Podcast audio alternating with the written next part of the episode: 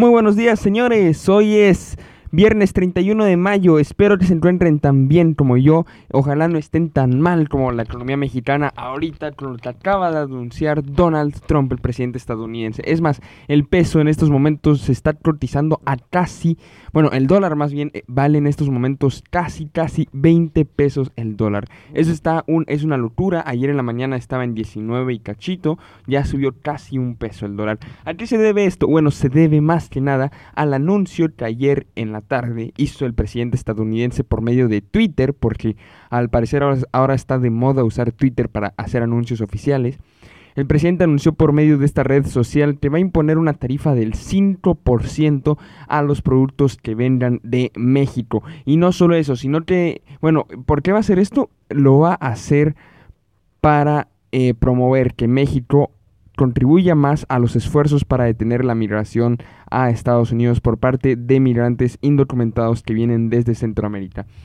Si dentro de un mes em, México no ha logrado hacer un esfuerzo considerable desde el punto de vista de Donald Trump para evitar este problema o para solucionarlo, lo va a subir a 10% y después a 15% y después a 20% y así hasta octubre donde ya nos encontraríamos en un 25% de impuestos a los bienes mexicanos que se exporten a Estados Unidos. Eso pues a quien más lastimaría honestamente sería al consumidor americano porque si llegamos hasta octubre terminaría pagando un 25% más por ciertos productos. También obviamente afectaría a la economía mexicana porque habrán algunos consumidores en Estados Unidos que decidirán, oigan, no vale la pena pagar 25% más por un aguacate, entonces mejor no lo compro. Y entonces los vendedores en México van a perder clientes en Estados Unidos. Y otro perdedor del que no mucha gente está hablando son los granjeros estadounidenses, porque lo más probable es que México con el tiempo decida eh, devolverle el golpe a Estados Unidos de alguna manera, probablemente imponiendo eh, impuestos también en las exportaciones de Estados Unidos a México, como lo puede ser en el sector de la agricultura, la manzana. La manzana en México viene de Estados Unidos y le podrían poner una tarifa bastante alta. Esto sucede unos días después de que de Estados Unidos acaba de quitar los impuestos sobre el acero a Canadá y a México. Un día justo, porque pasado ayer o ayer, no me acuerdo cuál de los dos, ya los presidentes de Canadá, de México y de Estados Unidos les habían pasado el nuevo tratado comercial de libre comercio a sus respectivos eh, congresos, donde iban a esperar una ratificación. O sea, ya todo parecía que marchaba sobre ruedas para tener un nuevo tratado de libre comercio, todo estaba súper bien, todos en paz, y nos sale Trump con este 5% de impuesto en un arancel. Esto pues es una locura para empezar, porque no tiene nada que ver la política económica con la política social en temas de migración. Eh, hasta el momento, en las guerras comerciales que Donald Trump, eh, el tarado ese, se ha inventado, ha sido, oigan, no, China, tenemos que ponerle un impuesto a los productos chinos porque nos están ganando con un déficit comercial, lo cual no tiene nada de sentido, pero hablaremos otro día. Me, refiero, hasta el momento los impuestos que ha puesto Donald Trump a productos extranjeros han sido para... Eh, regañar o para castigar por conductas económicas. Esta es la primera vez que el presidente estadounidense aplica una tarifa para castigar por conductas sociales.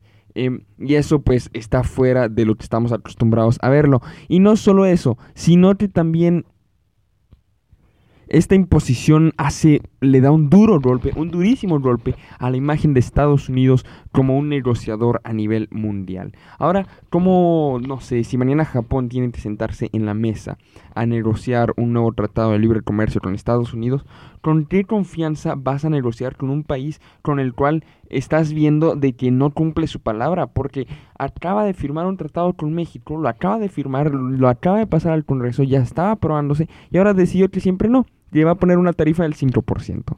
¿Con qué seguridad puedes negociar con alguien así? Es como si un vendedor de carros te, te vende un carro y te dice que el aire acondicionado funciona y resulta que al final no funcionó, no vas a volver a comprar un carro a este señor estafador mentiroso. No, no tiene sentido. Es lo mismo, si ves que Estados Unidos está estafando, porque es lo que está haciendo, si ves que Estados Unidos está mintiendo, está vendiendo con mentiras, con engaños y no cumple su palabra, ¿Por qué vas a ponerte a negociar con ellos? Simplemente no lo vas a hacer. eso, va a afectar bastante a la geopolítica, sobre todo en el, papel económico al gobierno de los Estados Unidos, pero nos estamos olvidando de algo importante y es la respuesta que dio el gobierno mexicano a estas amenazas de Donald Trump de imponer un impuesto del 5% a partir del 10 de junio en los productos mexicanos. Poco después de que lanzó su amenaza por medio de Twitter, Trump, em, vimos al presidente Andrés Manuel López Obrador sacando una carta, una carta que ha dividido bastante la opinión en mi país, ha dividido bastante la opinión en México, porque lo, primero vamos a comenzar con los hechos y después les extiendo mi, les extiendo mi opinión, ¿no? Los hechos son que el presidente hizo circular una carta en la cual le contesta de manera muy pacífica, muy tranquila al presidente estadounidense. Literal, la primera oración que pone es que él no quiere confrontación, em, que son vecinos los dos países, que hay que tratarse bien, que no hay que ser vengativos, que ojo por ojo el mundo se va a quedar ciego, diente por diente, y así lo puso con esta palabra, el mundo se va a quedar chimuelo, a ese nivel de informalidad llega la carta. Em, propone que se sienten a dialogar y finalmente le dice al presidente estadounidense que hoy una comitiva de parte del gobierno mexicano va a estar viajando a Washington, D.C., listos para negociar con el presidente estadounidense qué se puede hacer acerca de este problema de la migración y de la economía por medio de las tarifas. Ahora sí, esos son los hechos. Mi opinión está también, al igual que el país, bastante dividida porque aprecio, aprecio y me parece correcta la manera de Andrés Manuel López Obrador de confrontar al presidente estadounidense. Me parece correcta la manera en la que dice, oye, estate tranquilo, em, somos vecinos, nos tenemos que llevar bien a fuerzas. Em, y pues vamos a ver cómo sale esto, vamos a hablarlo. Va, tranquilicémonos y vamos a hablarnos. Eh, vamos a hablarlo. Eso a mí me parece bastante correcto. Sin embargo, siento que el presidente nunca tomó un curso o no tiene ningún consejero o algo que le diga cómo escribir cartas diplomáticas. Parece una carta que yo le escribí a mi novia.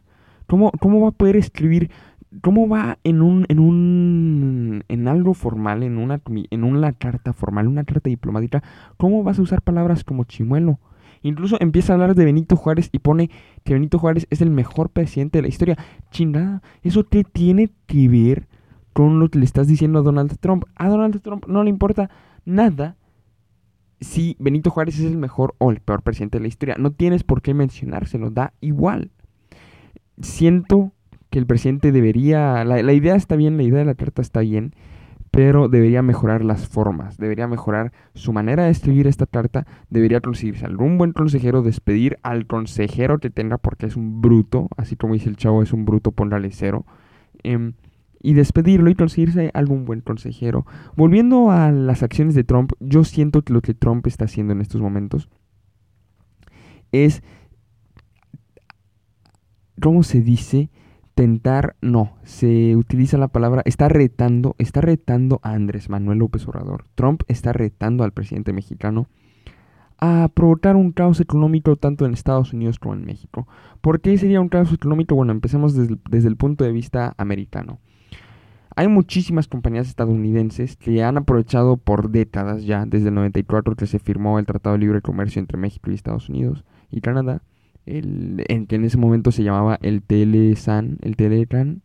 Em, desde ese entonces, desde hace décadas, hay compañías estadounidenses, compañías manufactureras, pueden ser de carros, de bicis, de lo que sea, que por ejemplo producen una llanta, producen los materiales en Estados Unidos, después mandan a hacer la llanta en México, después esta llanta le, se le ponen los frenos en Estados, en Canadá, y después de Canadá mandan a México para que ponga los, las cadenas y finalmente en Estados Unidos, que es el más tecnológico, le ponen un sistema de GPS. ¿Me entienden? Un montón de productos de miles de compañías, de verdad, miles de compañías, tanto grandes como pequeñas y medianas empresas, em, hacen este proceso de manufacturero entre los tres países y dependen de un libre comercio para poder hacer esto me refiero que ahorita que van a imponer tarifas de México a Estados Unidos, este proceso se va a ver completamente interrumpido. Ya ahora cualquier productor que haga esto va a tener que vender su producto un 25% más o menos, o tal vez un poco más bajo, más caro. Y eso pues va a destrozar este proceso de manufacturera. Lo mismo ha estado pasando con China. Habían muchos, muchas empresas que hacían este mismo proceso con China, pero toda la guerra económica que está haciendo Donald Trump también con los chinos está provocando la misma reacción. Y como empezó la de China primero, muchos de los que trabajaban en China se vinieron a México. Y ahora va a ser lo mismo. ya lo que Donald Trump le está diciendo al mundo es que no es seguro hacer negocios, no es seguro hacer negocios en ninguna parte del mundo con Estados Unidos porque en cualquier momento te lo cambian, en cualquier momento tenemos un Estados Unidos tiene un presidente que en cualquier momento decide cambiar las cosas y te amolaste, lástima, a ver a dónde mueves tu compañía ahora.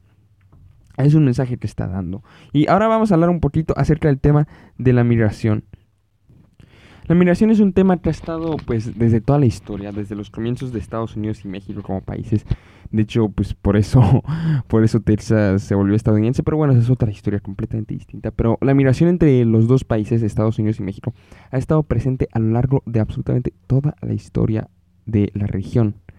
Em, y hasta, es hasta los últimos años, hasta el 2014, que la migración de parte de mexicanos a Estados Unidos ha disminuido increíblemente y de hecho un dato muy poco conocido es que al año hay más mexicanos regresando de Estados Unidos a México que mexicanos yendo a Estados Unidos. Entonces se podría llamar, se podría decir que el problema eh, de la migración mexicana a Estados Unidos ha estado resuelto. Sin embargo, en los últimos años, debido a un cambio climático que increíblemente el presidente Donald Trump no se atreve, no quiere ver que es verdadero, debido a un cambio climático que provoca sequías en el Triángulo Norte de Centroamérica, debido a la violencia, debido a los presidentes corruptos que son apoyados irónicamente de nuevo por el presidente estadounidense, debido a estos tres factores y algunos más que se me están escapando, ha subido increíblemente la migración de Centroamérica a Estados Unidos por medio de México.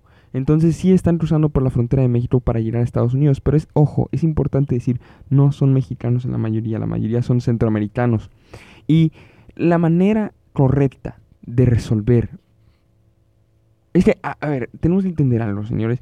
Nadie se va de su país por pura elección propia. Nadie dice, hey, bro, qué ganas tengo ya de despedirme de mi familia, de irme a un país en el que no sé hablar ni siquiera el idioma Em, tengo muchísimas ganas de hacer eso. Vámonos, vamos, let's go.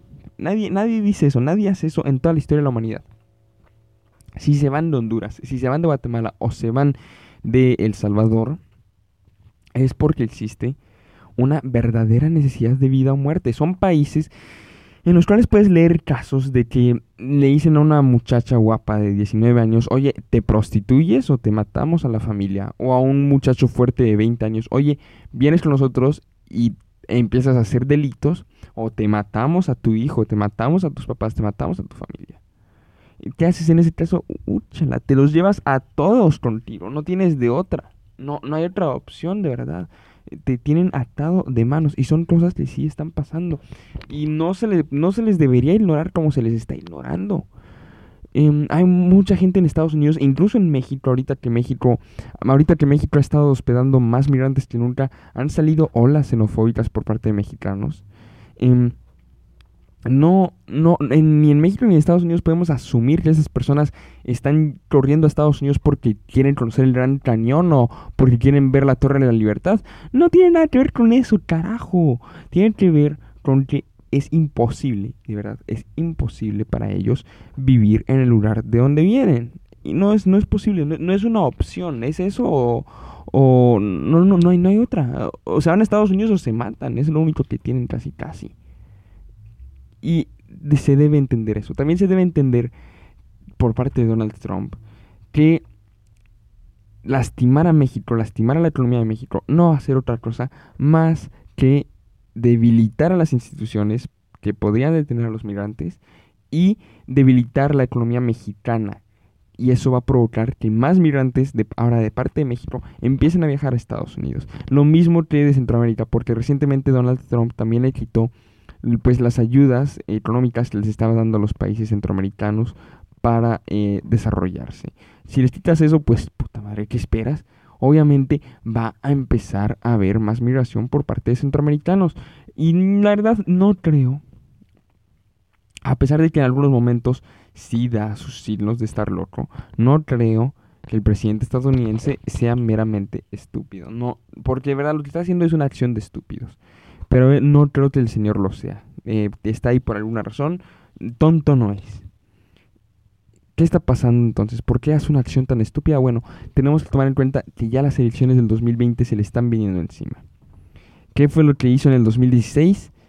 Poner miedo, poner una crisis en la frontera sur, decir que había que hacerse algo ya, acudir al sensacionalismo. Y eso es lo mismo que el presidente estadounidense está empezando a hacer ahorita. Está volviendo a recurrir a todos esos recursos que le llevaron a la presidencia. Imponer una tarifa del 5% en los bienes mexicanos no es una política social, no es una política eh, económica, es una política política, si así se le puede llamar. Es algo que el presidente estadounidense está haciendo para ganarse los votos en su país en el 2020. Igualmente, la carta que ayer hizo Andrés Manuel López Obrador no era una carta para convencer a Donald Trump de nada, era una carta política para que los seguidores mexicanos, para que personas en el mundo lo vean como alguien racional, alguien que puede mantener la compostura, em, pues un adulto, por decirlo de cierta manera. Entonces no estamos viendo un juego de economía, no estamos viendo un juego de temas sociales, estamos viendo meramente un juego político por parte de Donald Trump, en el cual lastimosamente México es la víctima, es quien va a pagar eso. Em, y sí, señores, hay que ver cómo se termina desarrollando todo este tema. Es bastante interesante como lo pueden escuchar. Nos vemos el día lunes, que vamos a seguir hablando de cómo se habrá desarrollado esta situación. Entonces, hasta luego.